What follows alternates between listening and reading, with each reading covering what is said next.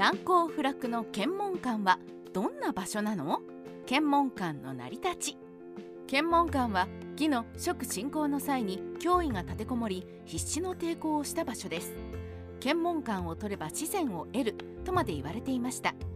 その検問官とはどのような場所なのでしょうか？今回の動画で紹介しましょう。検問官はどこにある？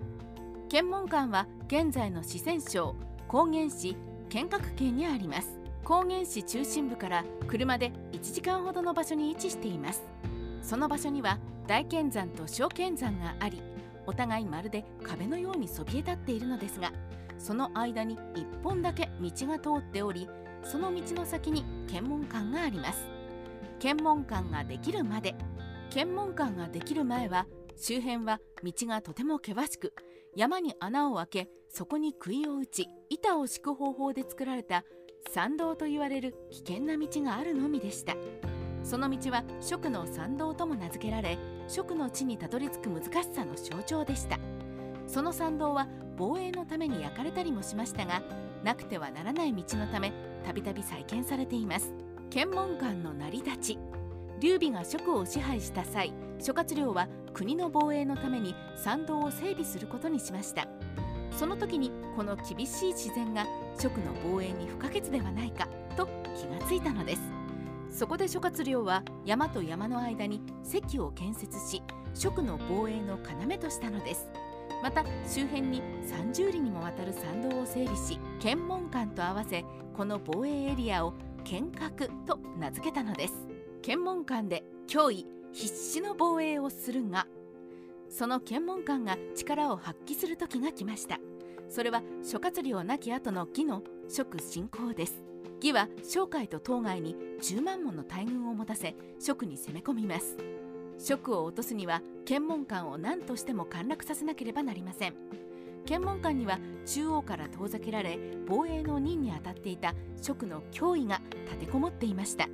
商海は大軍を持って攻め立てますがさすがに検問官は天然の妖怪に守られとても固く一向に陥落する気配がありません。脅威は10ヶ月にわたりこの地を守りました。商海は撤退も検討しますが当該は剣閣を迂回し山越えをして生徒を強襲することにします。当該は崖を落ち参道を作りながら道なき道を進みついに蜀の城に到達。最終的には蜀の君主龍禅を降伏させます。この時脅威は商海の軍を未だに食い止めていましたが龍禅降伏の方を受け無念にも降伏します。小説三国志演義での脅威の奮戦。小説三国志演義では剣閣をめぐる戦いは物語のクライマックスとなっており激しい戦いが繰り広げられます。脅威軍は落石の刑で山から石を落としそして諸葛亮が開発したと言われる連土にて義軍を苦しめます。しかし生徒陥落の方を聞き脅威軍は石に剣を叩きつけ泣いて悔しがるのです。詩人李白も驚嘆する険しさ。唐の時代の代表的詩人李白は蜀の地の出身で何度も各地を放浪する上で剣閣の険しさを歌っています。それが李白の「食道難」という詩です。その中で剣閣のことを検問山は高く険しい。一人の男が関所を守れば1万人が攻めても開くことはない。守るその男が親族でないならばその男は狼や山犬のように敵意をむき出しにしてくるかもしれない。と検問官を落とすことの困難さを歌っています。その後の検問官。後に検問官は再建され蜀の地の防衛の要であり続けました。935年には公職と北宋の戦いが検問で繰り広げられ結局北宋が勝利し蜀の地を手に入れています。明の時代には戦乱は収まり検問官には楼閣が建てられます。そこには天下第一館と大きく書かれ観光名所でしたが2006年に火災で消失2009年に再建されています。現在は観光地となる検問館検問館は現在は観光地として整備されたくさんの見どころがあるようです。昔は参道を通り決死の覚悟で向かった検問官も今ではケーブルカーがあり気軽に行くことができます。